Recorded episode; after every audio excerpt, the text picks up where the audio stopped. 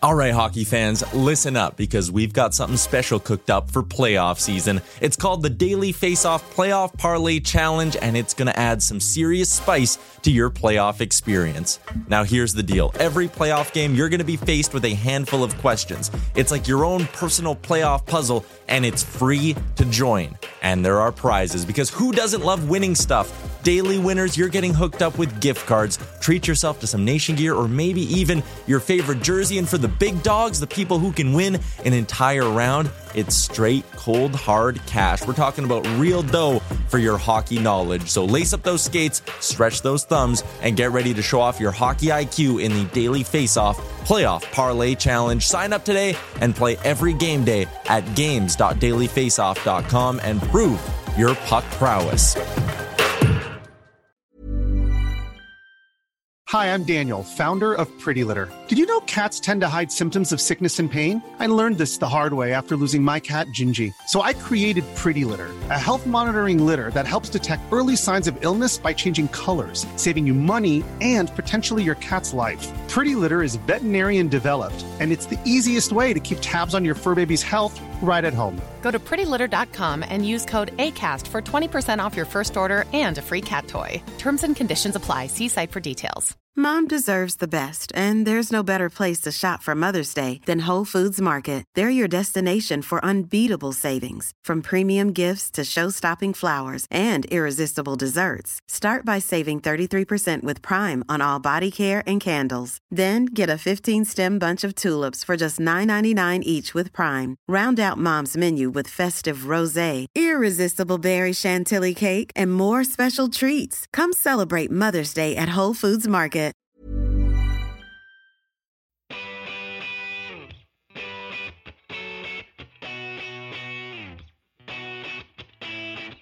Welcome to the DFO Rundown podcast with Frank Seravalli and Jason Gregor on dailyfaceoff.com.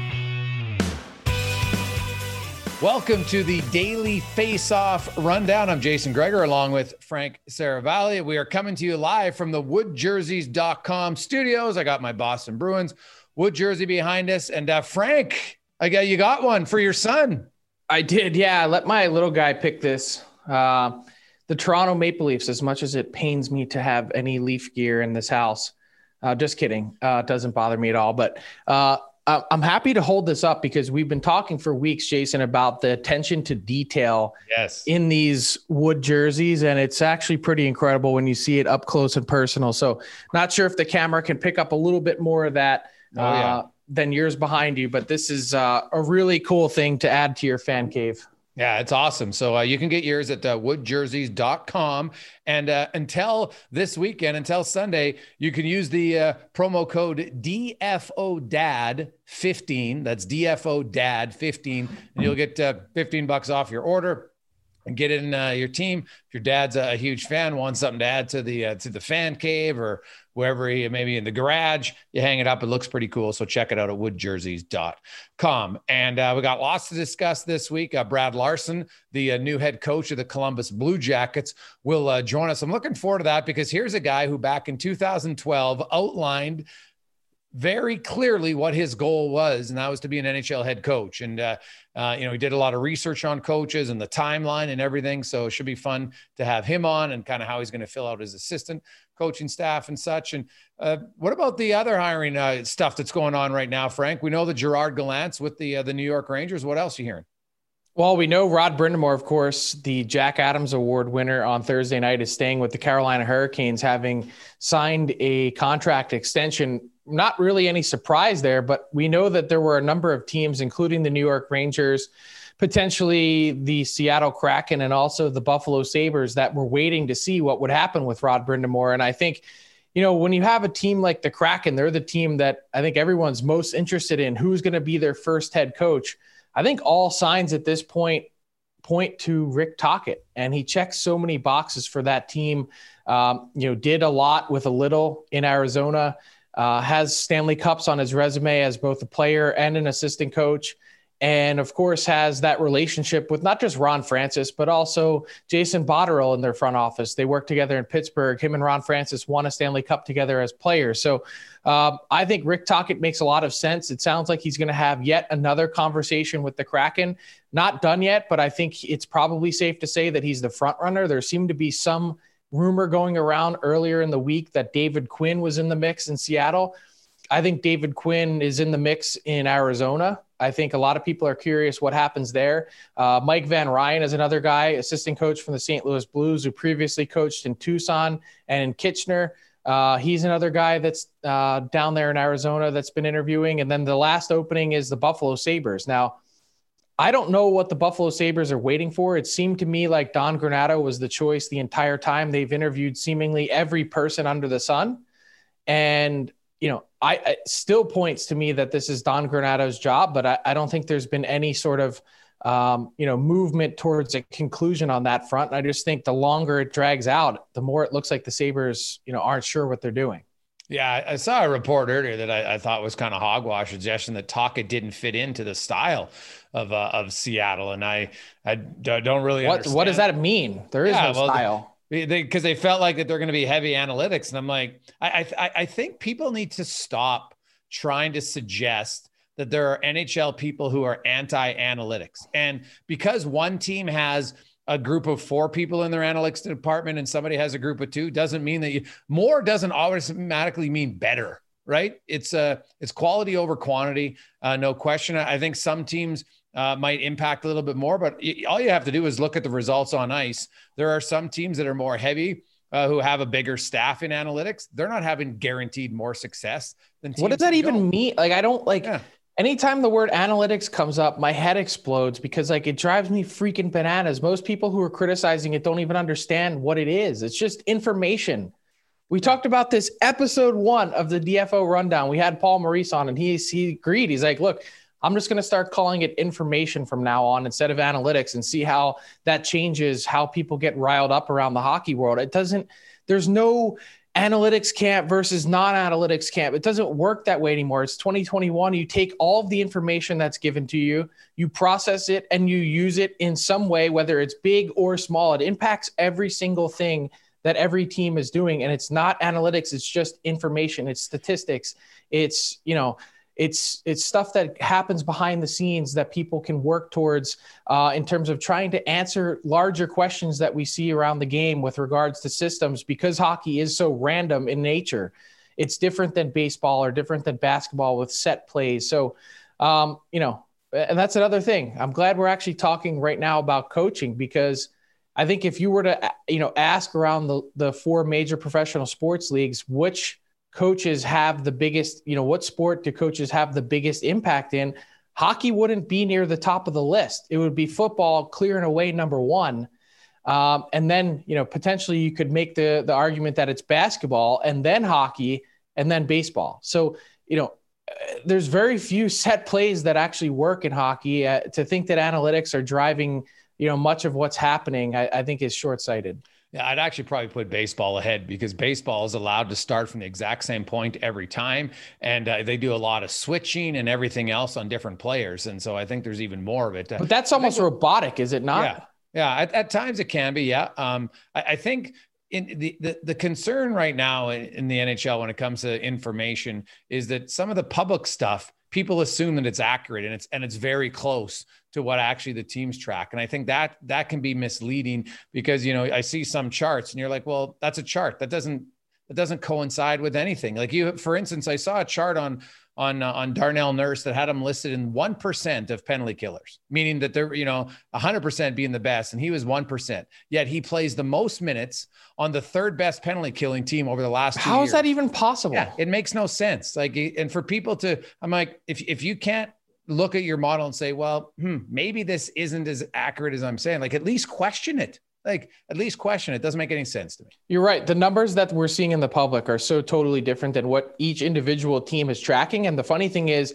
some of what each individual teams are tracking could be different than what the other teams are looking totally. at. So, yes. and, and not only that, but they're also looking for different things. Like that's really what separates the best departments from you know, the departments that are the least advanced is that they're just tracking and and and going that much deeper on what they're looking for. Well, the key is taking the information and then figuring out what it's telling you. And some and, and all of us, just like uh, you know, you're going to det- you're going to come up with different uh, analysis and theses at the end of it, which is great. And, and obviously, the teams that use it better will have success. But the crazy thing about the NHL playoffs is there, there so much of it. I remember uh, had Rob Vollman on my show, and he talked about how he still believes, after all the tracking, that there's like 38 to 40 percent of the game is luck that you cannot track. Yep. Right. That's why I was it's, saying about coaching. It has nothing to do with it. It's complete luck.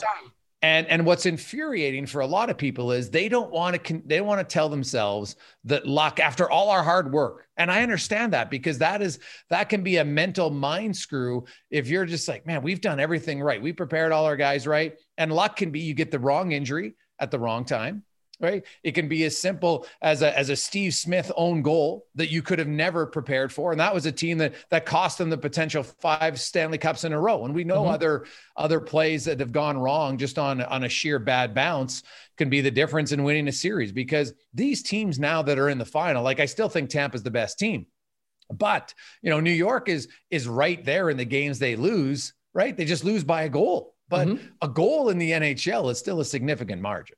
Mm-hmm. It, it is. And look, you know what? Um, I think moving forward, the quicker we all recognize how much of a factor luck plays in, like there's just some things in life and science that aren't explainable.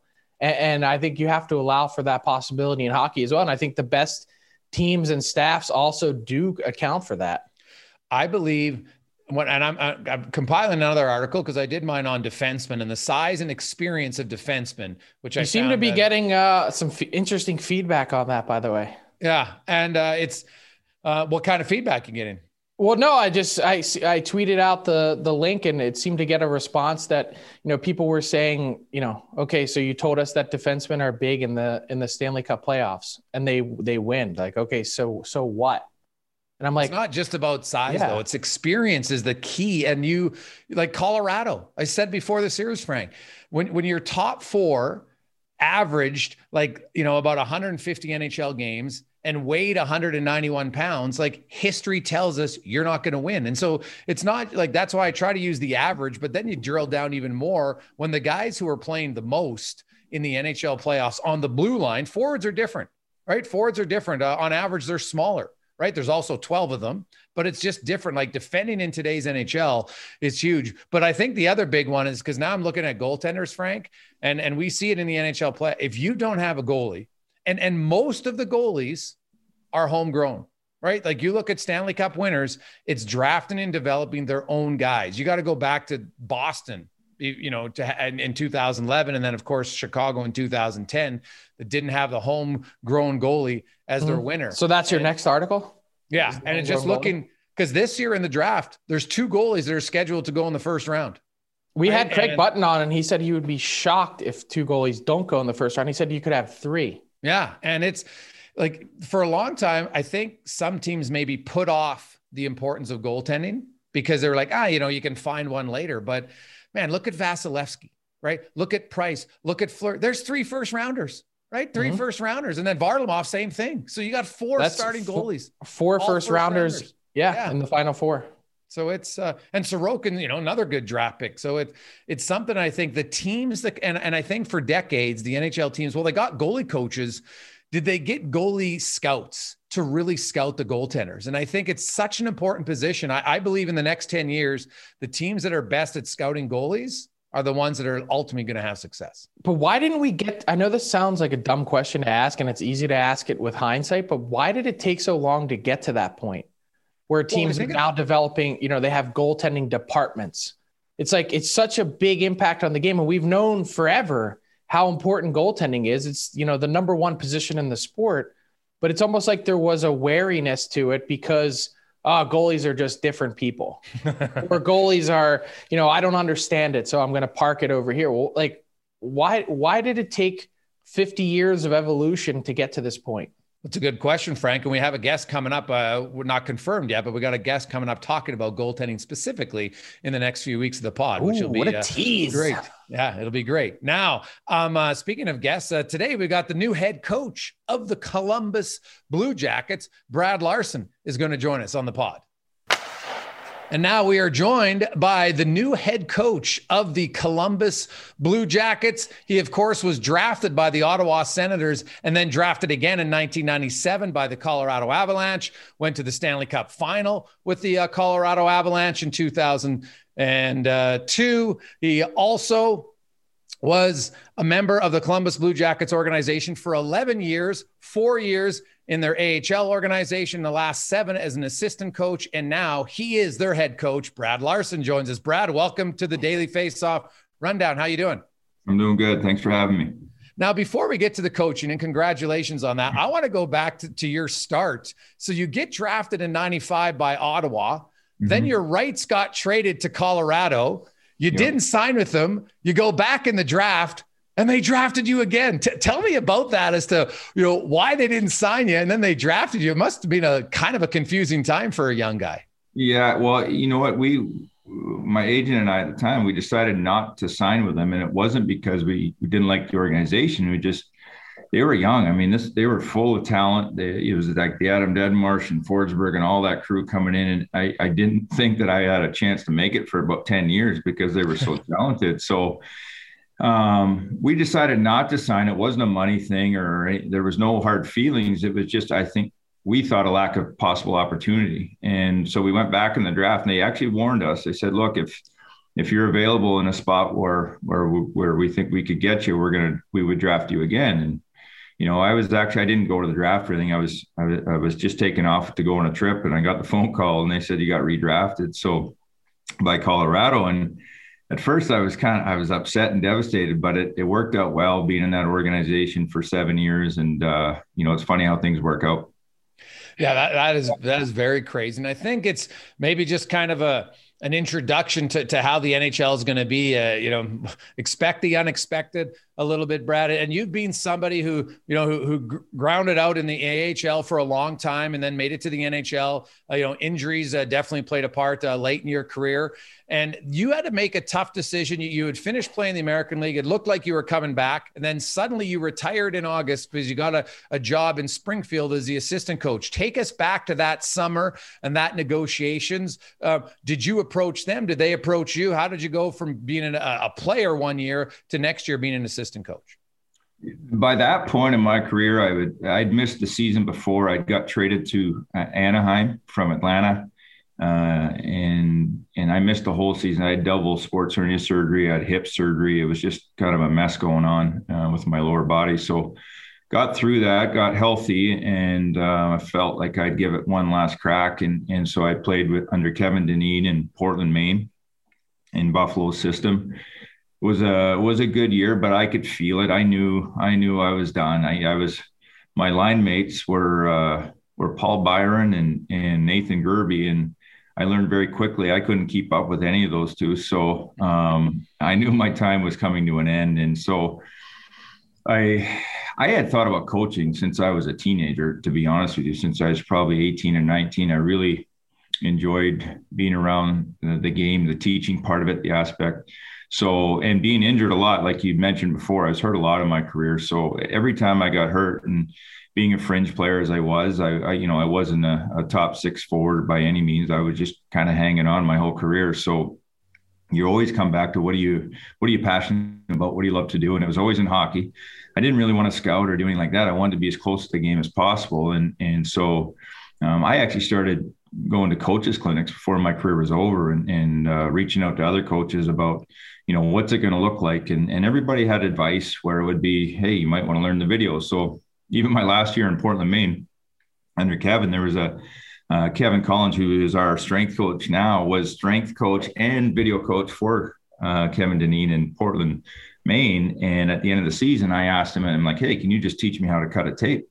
So I would go in once or twice a week and, and for about a month to learn how to cut video because I, I, I, knew as an assistant coach it's going to be required. So Um, so by the end of the month, I could do it. I could take a raw raw game and cut it and sort it and do labels and all that stuff. So, so I, I had planned earlier, uh, even when playing. You know, like the old adage says, it's easier uh, to find a job when you have one. So I figured I might as well get rolling now, right? And and it was kind of a tumultuous uh, summer. I'd I'd had testicular cancer. I'd found out right going into playoffs and um, you know, which required surgery and then radiation. And, and, you know, I didn't say anything to anybody. I, I kind of found out right going into playoffs in the minors. We got, we got beat, thank goodness, because then, then I could uh, move forward. But uh, um, I knew I was done. I, I had kind of started to network and, and get out to so send some emails and, and personal emails to every GM and every assistant GM I got uh, some calls back from a couple teams, and it, it, happened pretty quick. Actually, there was two teams involved, and, and Columbus kind of rose to the forefront there at the end, and and I was just grateful that I could retire as a player because I was done physically and I think mentally too. Right. It's so rare to hear someone say that, you know, even since they were a teenager, they were really drawn to coaching, especially with a promising career ahead of them as a player. But, you know, you mentioned the teaching part of it. What else about the role drew you in? What, you know, how much of it was systems? How much of it is just people and getting to know guys and what makes them tick? Is it all of it? Yeah, it's a little bit everything. I, I really value the relationship part of it. I, I, I, it's so intriguing to me. And, and the one thing about this job is every day it's different. Every single day, doesn't matter head coach, assistant coach, there's a new challenge in front of you, whether it's, you know, even when you're winning, uh, it's how you're going to keep winning. When you're losing, how you're going to get out of it. And then there's everything in between. There's, when you're when you're a coach of a group of of young men, and um, there's a lot of different personalities, uh, as you know, and not everybody is coached the same. You you, you know, not not everybody fits into one box. So it's there's there's so many moving parts from the structure part of it to you know the uh, the individuals to you know the special teams to you know just a dynamic with with your coaching staff and building chemistry there and so it's the closest you can get to playing without playing, you know, and and and you're you're right ice level. You feel the energy, you have some input. You you know you're there to help. You know, it it to me that's that's the the most fun as a coach is when you see a group of men come together. Um, they're they're passionate, they're inspired, they're they're working hard for each other. To me, that's the reward. It, it's it's not about you as the coach. It, you know, if anything, you want to stay in the background and let those guys go to work. And when you see them pull together, that's it's it's a it's a great experience. Mm-hmm. I was struck, Brad, in your opening press conference uh, when you were being introduced as coach about just the emotion you had when you were asked about John Tortorella. And it was mm-hmm. pretty clear what he meant to you and your family. But one of the toughest things in this sport, I think, sometimes is to go from being an assistant under a head coach to then taking over that same group next season. How do you think things will be different? How do you think things will be the same in Columbus? Well, yeah, I mean, I could talk for 25 minutes on a, on a guy like Torts and what he's meant to me and my family. Um, you know, and to get the opportunity to come here, and, and really when I when I took the assistant job here uh, in Columbus, I wanted to take a step back, believe it or not, and, and I wanted to see the NHL as an assistant coach, not as a head coach. Uh, you know, at that point, I was a, a, head coach in the American League. It was going fairly well. I had two good seasons, and we won a couple division titles and I had a great staff. I had hired Jared Bednar and Nolan Pratt, so we had an outstanding staff, good team. So, so things were going really well. I, I sought advice out of, uh, uh, you know, and I'll even tell you the three coaches. I, I talked to Todd McLellan, who I had had in junior for uh, three years, and he was a guy I have a tremendous amount of respect. And and uh, Ken Hitchcock, who kind of mentored me when I first got in, and and Mike Babcock, who had he was a head coach for me in World Juniors, and I was captain of that team. So those are, I mean, incredible resources to ask. And, and I asked them all, you know, should I stay? Should I go? And they all told me to stay in the American League as a head coach. And, you know, if you do things right, you'll be a head coach in, in, a, in a few years. And, but, you know, something in my gut was telling me that's just not the path I wanted to take. I wanted, I wasn't fast tracking and I was in no hurry to be a head coach. And quite honestly, I studied all the coaches in, you know, I looked at, you know, go on hockey DB or whatever you want, and you see their path and the ones that lasted are the ones that took their time. You know, they they didn't rush into it. They didn't they didn't jump levels or jump uh, uh, different experiences. And and you know, I live by this this statement of you, can't substitute experience. It's it's just you've got to go through stuff, good and bad. And so when I came here, it was to take a step back and be under a staff. And it was Todd Richards um, Craig Hartsburg, uh, uh, Ian Clark was a goaltending coach. It was a tremendous staff, and so I got to sit back and I watched the dynamic between management and head coach and um, different ideas and how they operated, and, and so it was important for me. And we didn't have the success we wanted, and then Torts came in, and you know he he, he inherited me, so it wasn't like he brought me in. I remember sharing with my wife, I'm like, I don't, I might get fired here in, in a week, a day, I don't know. So um, but I quickly realized after a week or two with Torts that uh, that I was excited. I, I, talked to another assistant coach I had worked with him, and he, he raved about him. He said, "You're going to love him," and uh, he was spot on. He's he's a guy that's uh, I think he's very misunderstood by a lot of people. He doesn't let a lot of people in, and and and he understands that, and I understand why. But the the way he cares about his staff, his players, um, you know, his passion for winning, his drive to make the team better. It's really all about the team. It's it's never about him. It's never about uh, uh, you know showing who he is. He just he he every day he wants that team to try and get better, and he's always trying to think of ways to do that.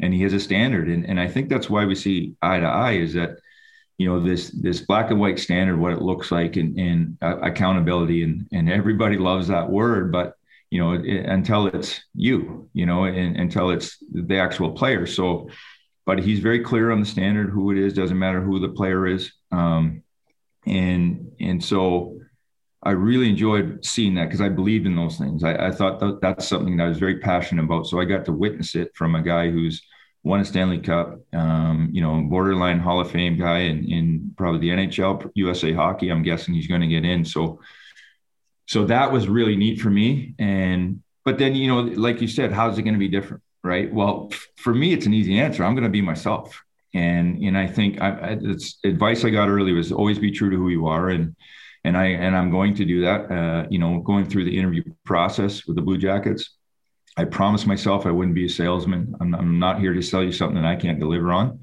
And so when I went into that, it was it was just be who you are and and if that's what they're looking for then you'll get the job but if not it's okay i'll move on and again i wasn't chasing the job. I wasn't in a rush and i feel like i'm ready.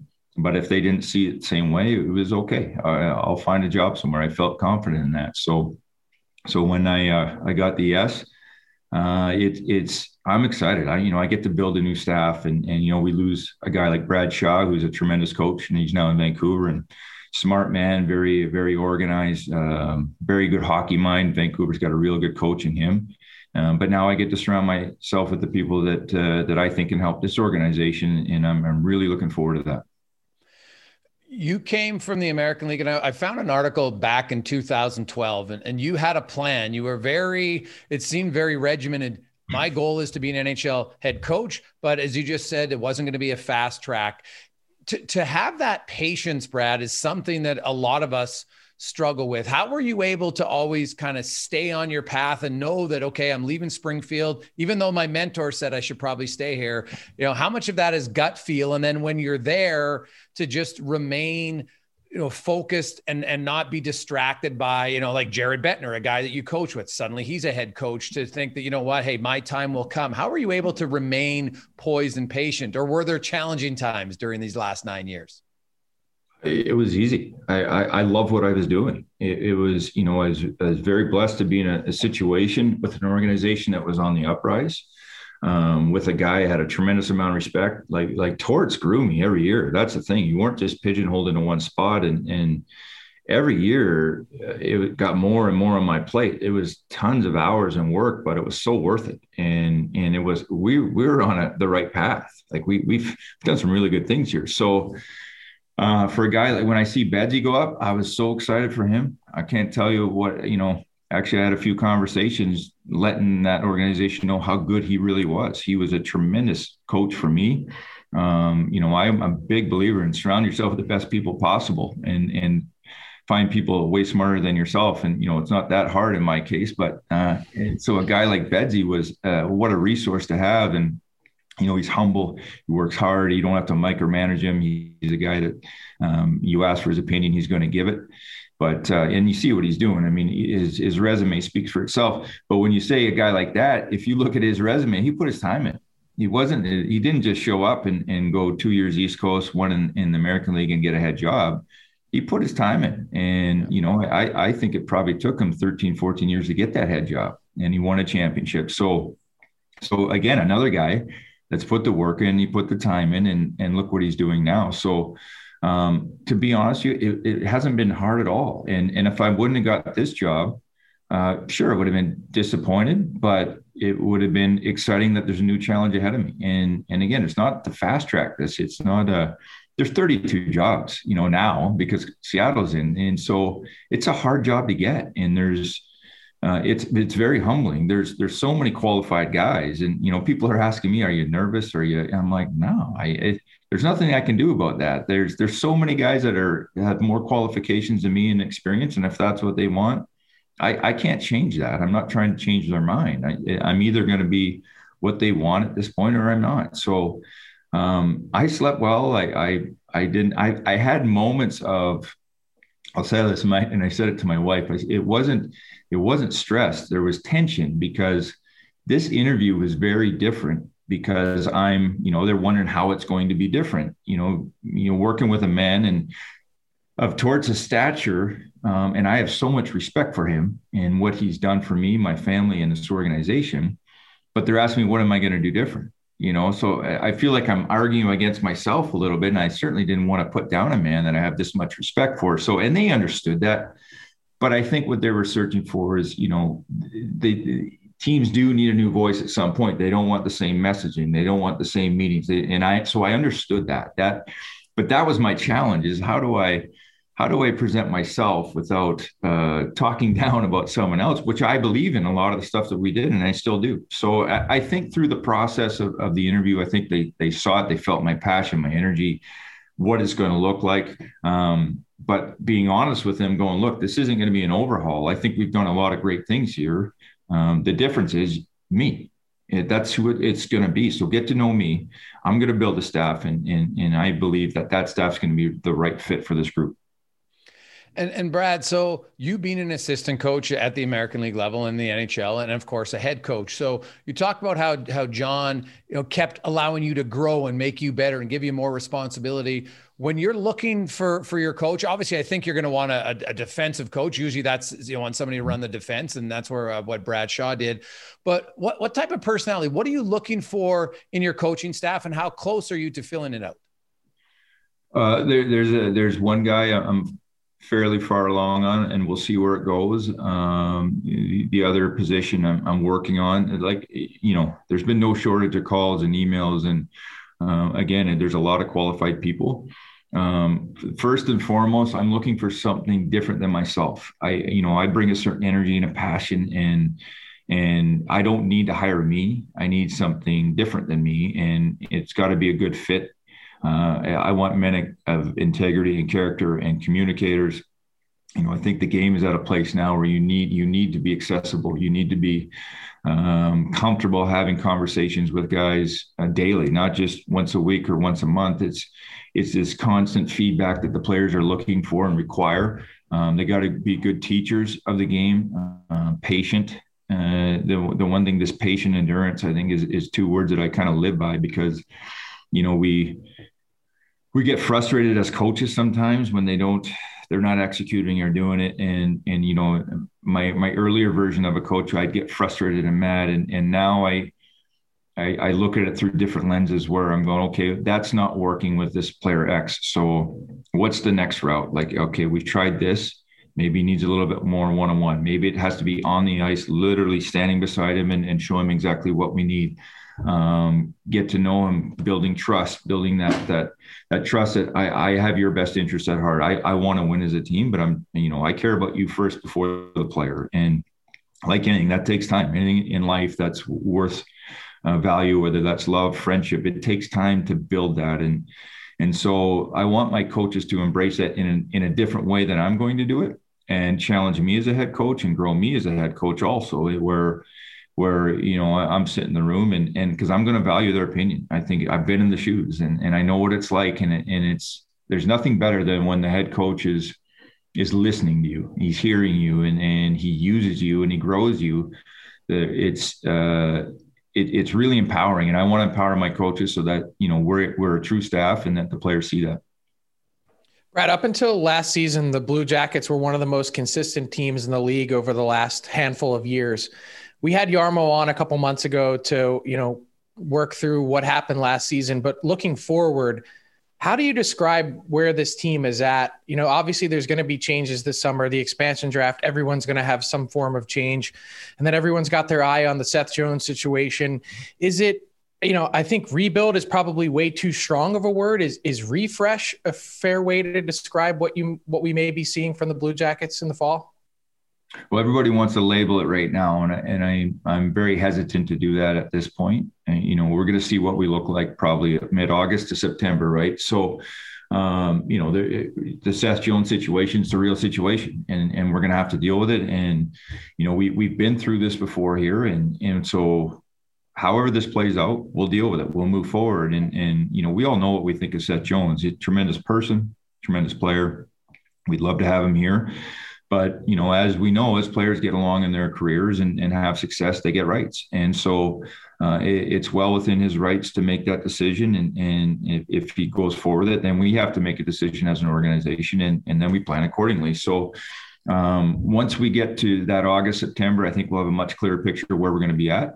Um, you know. Uh, the thing about you know using rebuild, retool, all these these uh, these terms, it, it's really just we want to build a foundation. And you know and and so that's going to be a daily process of of what it's going to look like as far as structure as far as our intensity as far as our practice habits. And and that take that takes time. And and you know we'll see what our team looks like uh, at the end of all these decisions and and then move forward from there. How do you assess what you got from Patrik Laine last year? Obviously, it, you know, it comes along after the start of the season and it's, you know, not necessarily the quickest adjustment uh, in terms of meshing everything properly. Mm-hmm. We, you know, he's an unbelievable talent. He does something that so few players in this league can do, and it seems like he does it so easily at times. How do you, you know, re-engage Patrik Laine and get him back on track? Well, first of all, I think it'll be a breath of fresh air, like a fresh start for him. You know, it was a whirlwind when you first get traded. I, I unless you're you're in those those situations, you, you never know how the player is going to react or what it's going to do to you, how hard it is. You know, he had been in one organization, he gets traded, and and even though there's there's talk until it happens, it's really it's a really sobering moment where you're going, okay, we need you here tomorrow. You know, and not to mention we're in a pandemic here. Not to mention there's no there's no camp. You can't build chemistry, see what's what what the coaching staff's like, the players are like. Um, you're not moving to a different country. I yeah, mean, like, there's a lot to it. Yeah, you're not you're not going to be able to hang out with your teammates at all um, because everybody's in mass and isolated. So first of all, there's that factor that that goes into it. Was a, it was a crazy year. There's no fans, so you lose the energy of the game right away. Um, I think that was the the biggest thing we all felt. It, it's just, you know, I remember being in Chicago and, and the first time we were there, they do the national anthem. Normally, you're all excited. Even as a coach, you're all fired up, and and it's like he ends, and it's just thud you know, you're going, wow, this really is a pandemic year. like there's no energy in this building. So, so back to Patty, tremendous talent. We know that he's, he's got, uh, I, I, think everyone tries to label him too of, of, of, I've heard lazy and all this. He's not a lazy player. He, he, he cares. And I, I, I have talked with Patty and I felt like he was trying to do too much. And, and so, you know, he, he had good chemistry with certain players in, in Winnipeg. Uh, and, you know, uh, so that takes time too, what that's going to look like. So there's so many factors. I, the, the thing with him is, is understanding who he is, um, what kind of player he, he's, when he's most effective, uh, but not trying to do too much, right? And I think when you come to a new team, you want to impress right away. You want to do all these things, and it snowballed all the wrong way for him. And um, he's been very accountable to that. I think he he knows he's he's it's a huge summer for him as far as uh, you know getting in the best shape. You know, everybody says the same thing, but it's really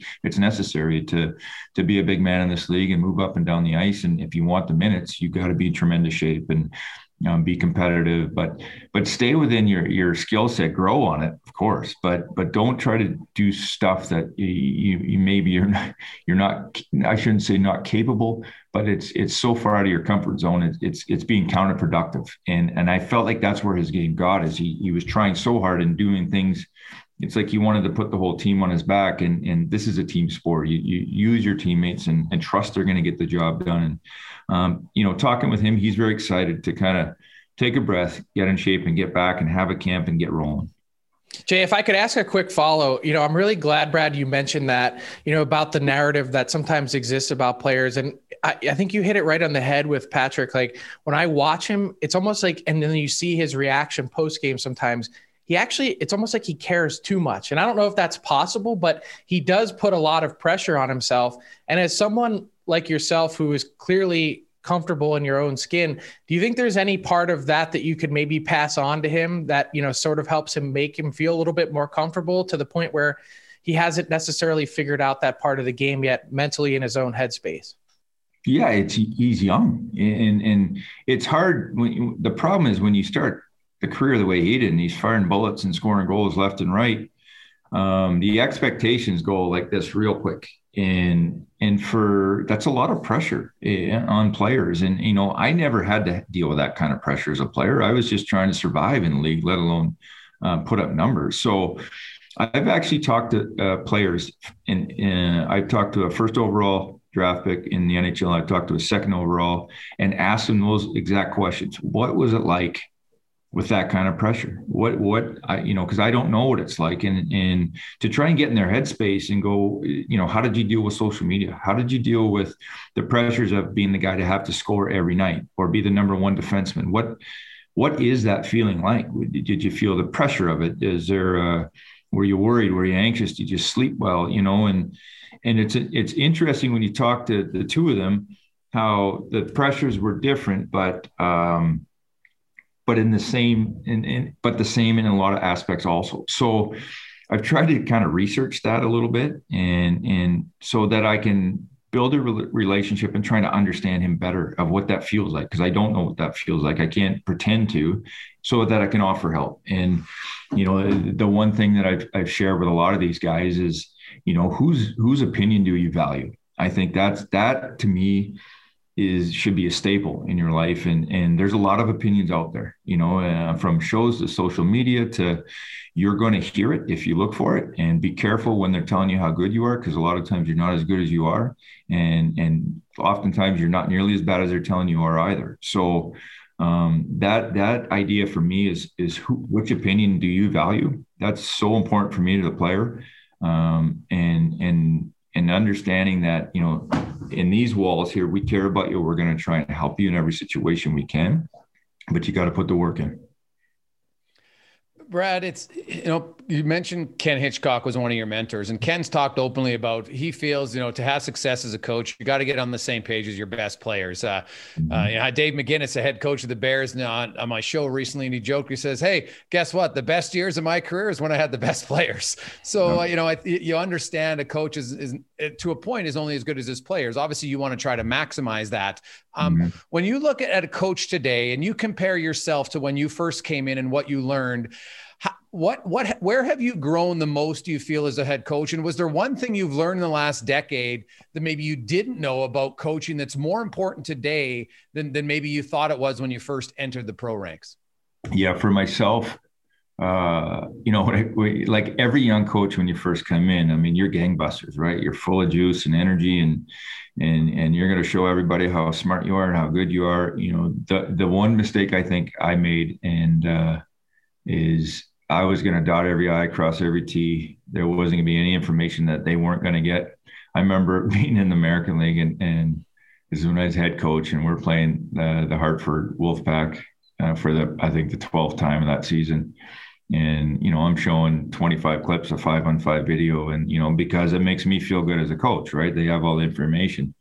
Um, it, it was so wrong, and when I look back, and it's just too much. It's it's it, it really I, I focused on a lot of the wrong things. We had good seasons, but I think I could have helped these players more and put more value in certain areas. So when I got here um, under Richie, and then even more so under Torts, um, where the focus was sorely on us all the time, and and no senseless meetings, no overkill on it. Um, when we teach, it's about us. We don't worry about the other team. And, you know, obviously there's, there's certain situations of playoffs and, and um, things that we'll draw attention to, but at the end of the day, our focus was us. So that's probably the most where I've grown. I think building relationships is is way more important than the X's and O's. And that old saying that you hear, you know, they only care what you know, or they only know what you. Oh, how am I going to say it now? If I say it properly, they only care what you know if they only know that you care. So that's what I'm trying to get across there. Sorry, fellas, but um, again, it, it, it's very simple but it, it's a process and and it's a hard thing to do to build trust and because there's a lot of moving parts at, at this level because there's careers and, and and a lot of money involved in different things and stats but they have to know you care first before they really care anything that you're doing x's and o's so if there's one area that i would say i switched gears was was valuing the people more and get to know them um, i'm an, an inspired player is a is a much better player than someone who's just playing like a robot Awesome, Frank. Uh, can we get to rapid fire? Yeah, let's do a little rapid fire. Right, Okay. Sure. So, Brad, in rapid fire, we like to have a little bit of fun. Uh, the only rule is you have to answer the questions. All right. All okay. Right. So uh, here we go. We'll start with an easy one. Uh, Brad Larsen's cocktail of choice. Coffee.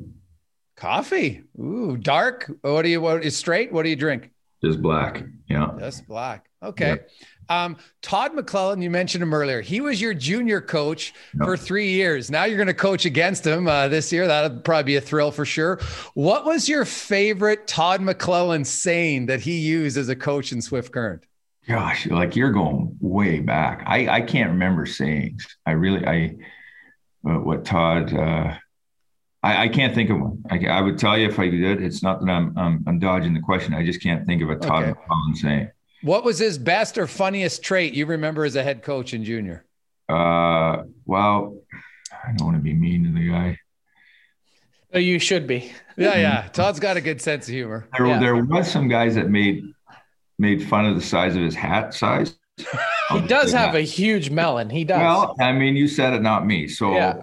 There were times where there was we drew attention to that. Okay. Um, uh, this is a tough one. You won two gold medals, the World Juniors. 96, 97. You have to no. pick one. Which was a more fun or better experience? Well, the, the the second one I was the captain of, and I don't think it was uh, more fun. I actually you in you talk about pressure. We had won four in a row, and you didn't want to be the captain that screwed this up. So it was relief and and and honestly, Mike Babcock, I think, was in the same boat. We we won. I remember sitting on the bench after we won in Switzerland there and looking at each other and just kind of taking a breath. It, you know, we could finally enjoy it, but you know, we didn't drop the ball. We we kept the ball rolling. It was five in a row, and and so that was that was very gratifying. It was uh, you get named captain, and you're excited, and then and then reality hits. You're like, oh we can't screw this up. We got to make sure we win. You know, there's a lot of pressure that comes. So it was a relief and, and, an exciting time. What do you correlate between being a captain of a World Juniors? We're going to bring together a group very quickly. What skill set there is going to help you as a coach? Well, I, it, it, it's really it's, it's, a lot of the same intangibles as a captain. Um, you know what I learned was, and again, I, I think I if I could be a leader now, and what I've learned in this, I, I think I'd be a much better leader. But you learn that your words are great, you know, but really your actions tell me everything. And so um, I, I want to get to know the players. I, I want to talk to them. And but it, you know, once we walk out of this room in the next month or two months, and whatever we've talked about, the action is the most important thing. It's going to tell me everything. If you value it, you're going to do it. And and so that's something that I would I've taken as a leader, and, and I'm gonna you know bring you as a coach as well. Now I can ask this question, Brad, because if, if, you look at my dome, so are you? I look at there, you got a lot of stubble on there. Is that a? Are you premature thinking the dream is over, or do you just like going down to the wood? You know, what? I shaved my head in 2005, it was lockout year. We were uh, I was with the Chicago Wolves, and and I decided I'm going to shave it, grow a beard, and we went to the finals that year, and I have I have pretty thick hair. If you see, I got wrinkles yeah. in my head. Too. Ah. You know, every, every, I'm going to set the record straight. I don't shave lines in my head, and I don't do designs. this, this, is this is what you get. This is it. You know, so so we can squash that rumor right away. I'm, I'm not that uh, uh, creative with my hair, but I shaved it and I loved it. There was no more product or gel or any of that stuff, and I'm you know I said That's it. So the last time I grew my hair out was was before the playoffs in 2005, and I've never. I've always shaved it. Oh, I love it. So, because I, I know you're good friends, if we came to training camp in September and you have to do a conditioning test, who's having better results, Brad Larsen or Jared Bednar? Oh, I well. So are we talking on ice, like uh conditioning as far as like cardio? Yeah. Yeah, like you know, you oh, got to do the all day long. See, Bedsy's all about the weights and looking big and buff, and you know, you can tell him that too. He's cardio. He hates cardio, and if he says he does it, he's a liar. He he, he might walk in the treadmill a little bit, but he's like, you know, he's all into his you know bulking phase and trying to get big arms and stuff. So yeah, all day long, I'd bury it. Okay. Have you ever jumped when the cannon went off?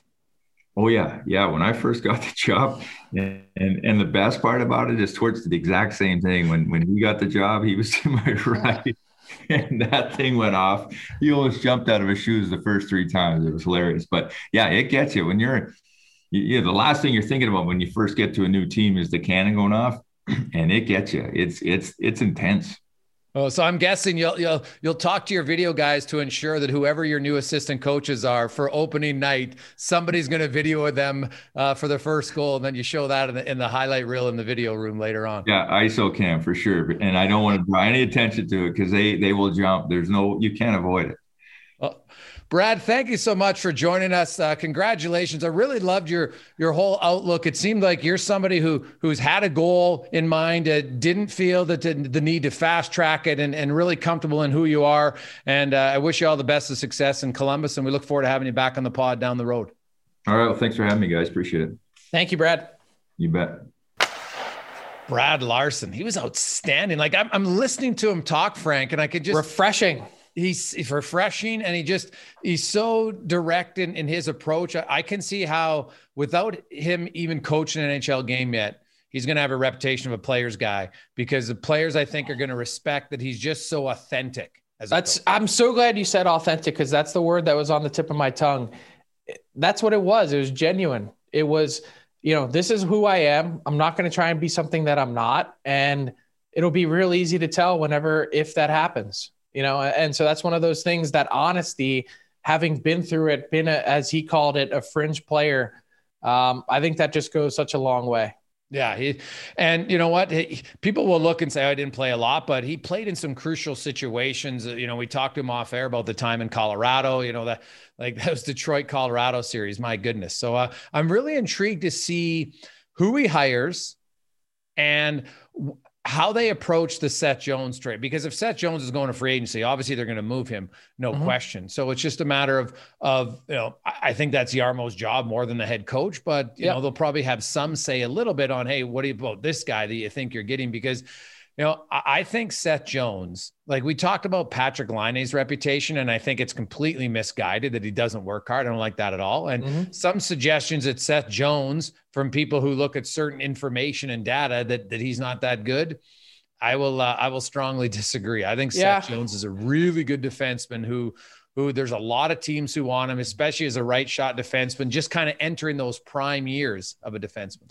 Yeah. And, you know, it, it's interesting. I was talking to a team this week about Seth Jones, and I'm still trying to wrap my brain around it and process exactly what they were saying, but they seem to be casting a little doubt on his productivity moving forward.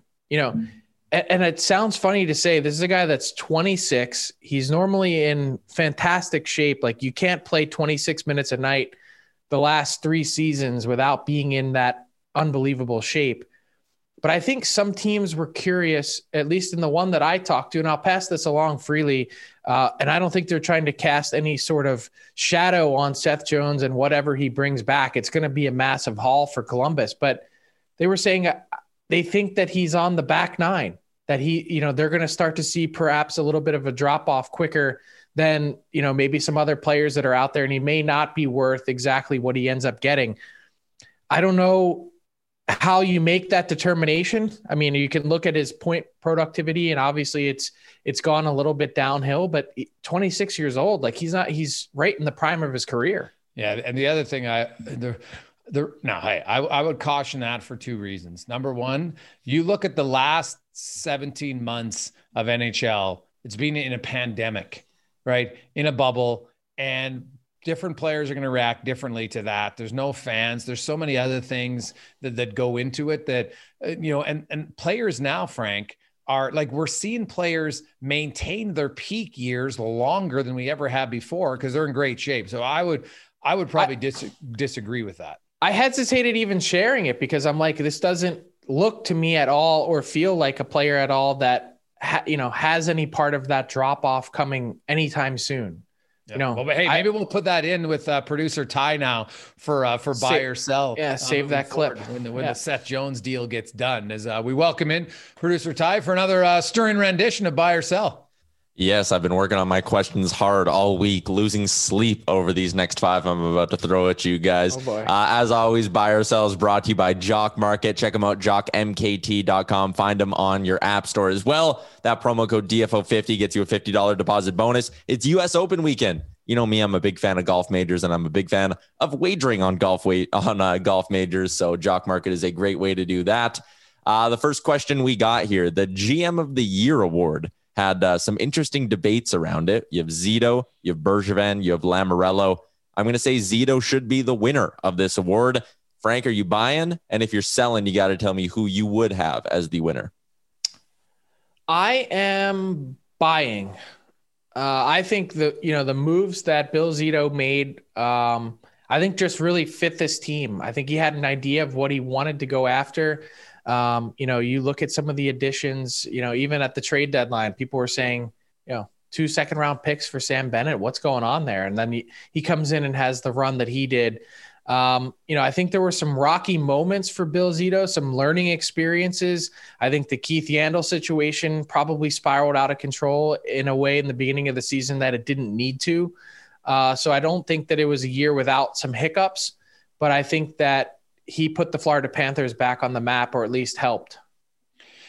Yeah, I'm I'm buying all the way. I just look at the amount of moves he made and what worked. Like when you can sign Verhaeghe Duclair, and Wenberg for a total of like $5 million and get all the points that you got from those guys. That in itself, because to me, the GM's job is to make his team better and, and via trades. And then the Sam Bennett trade was cool. Even Nutivaara, they gave a, a fourth rounder. And that guy's, you know, a regular top six defenseman for you every night all season long. He's not flashy, but he fills a role uh, on your team. And, you know, even the, you know, they went out and got Gusev. And I know he didn't do much in the playoffs, but down the stretch, he had five points in 11 games. Like every big move. The Hornqvist deal as well. Yeah. They, every big move they made seemed to work. But I will say this Marc Bergevin as a GM, when you look at the uh, Anderson trade, you look at the uh, Edmundson signing, you look at the Toffoli signing, like those are three ma- massive impacts for your team. So uh, I think he's there. I saw a lot of people saying, well, BriseBois should get it. And I'm like,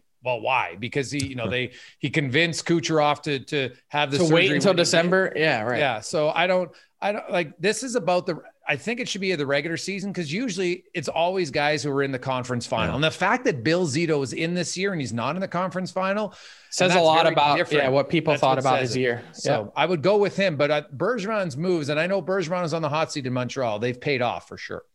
Hundred percent. Uh, feels like we're starting to get you know, maybe the ball rolling on a potential Jack Eichel trade, starting to hear about teams involved and all that. Uh, I'm going to say Eichel traded before the Stanley Cup is handed out. Jason, you buying or selling?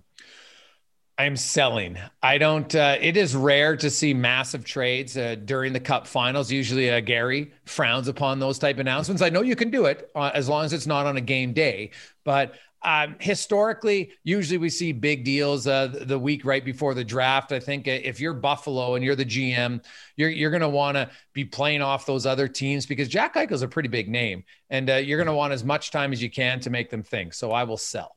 I'm going to sell. Tyler, I thought you said you were working on these questions all week long. Come on. That's an easy sell. Not before the cup final. Okay. Too many teams are still holding meetings. Um, I think it's like, you know, right before the draft.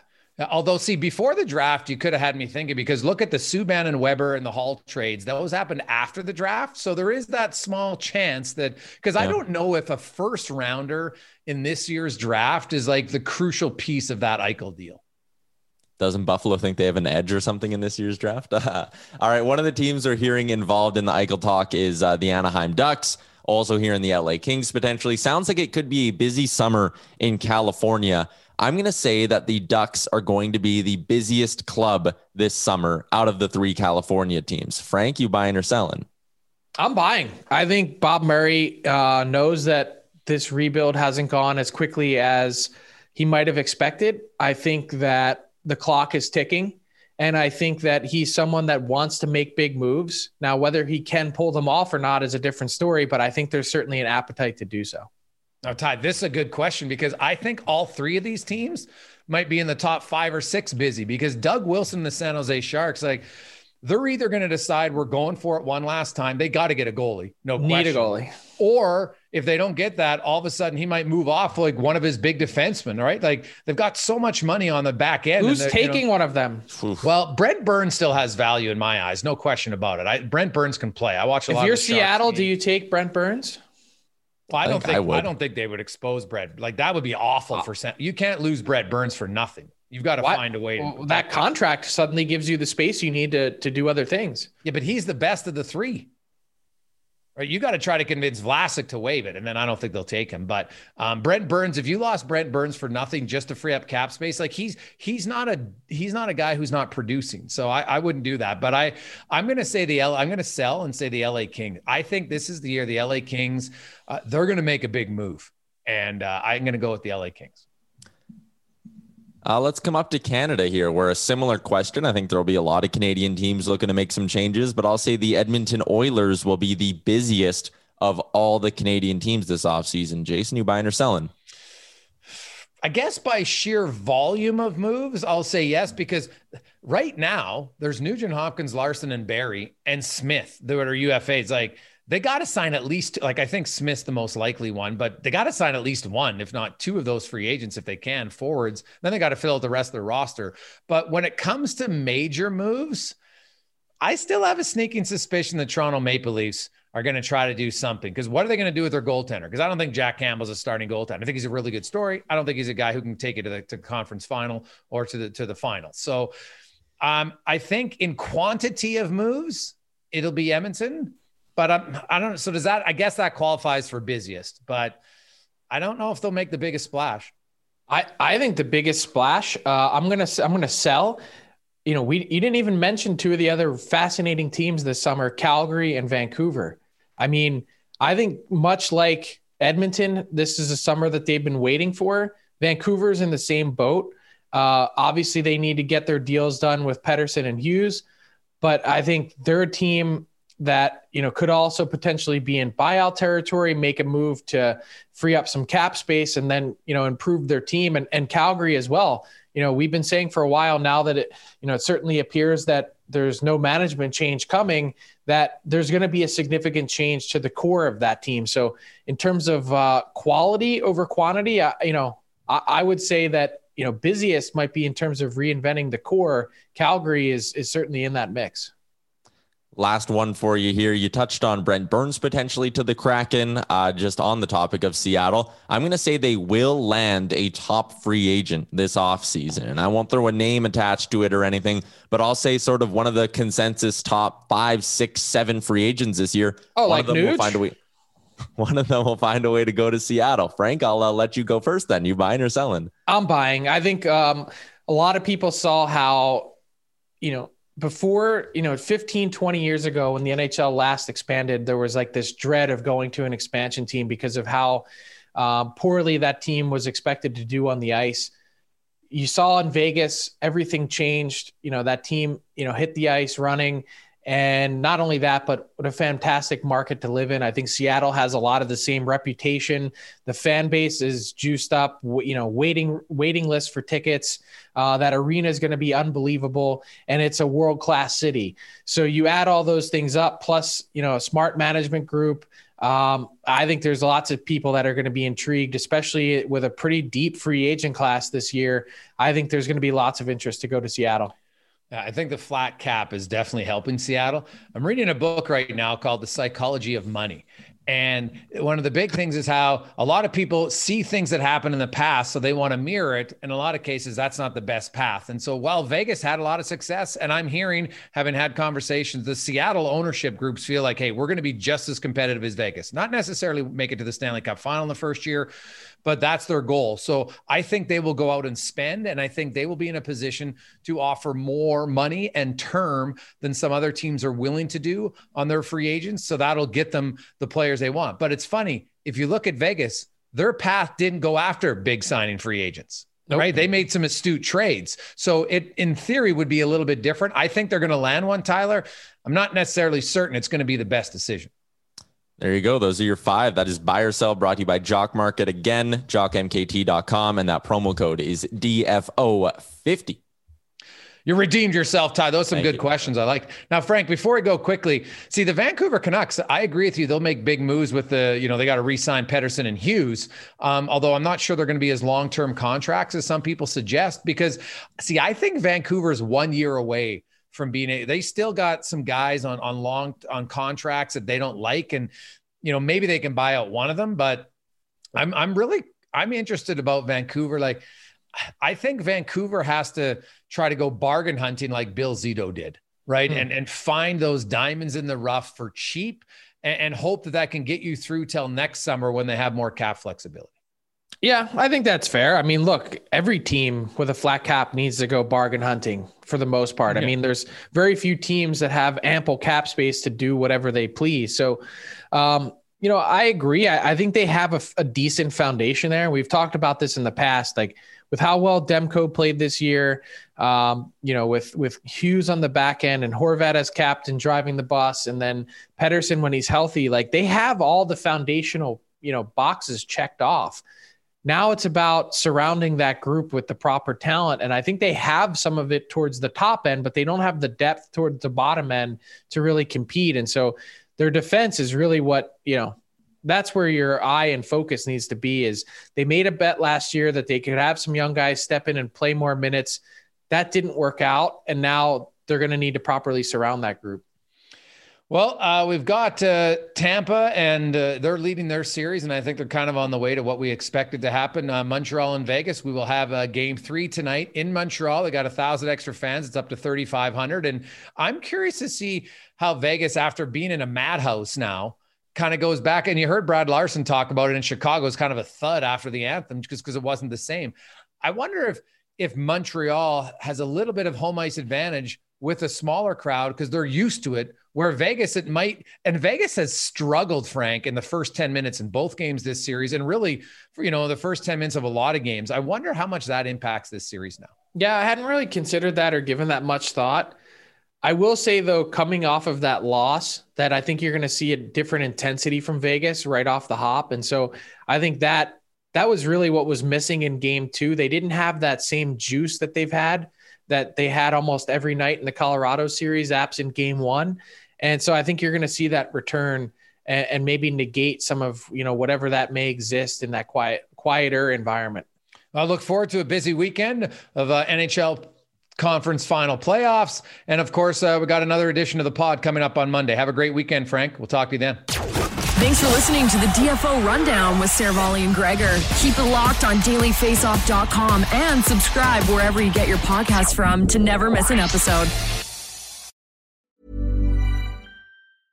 Mom deserves the best, and there's no better place to shop for Mother's Day than Whole Foods Market. They're your destination for unbeatable savings, from premium gifts to show-stopping flowers and irresistible desserts. Start by saving 33% with Prime on all body care and candles. Then get a 15-stem bunch of tulips for just $9.99 each with Prime. Round out Mom's menu with festive rosé, irresistible berry chantilly cake, and more special treats. Come celebrate Mother's Day at Whole Foods Market.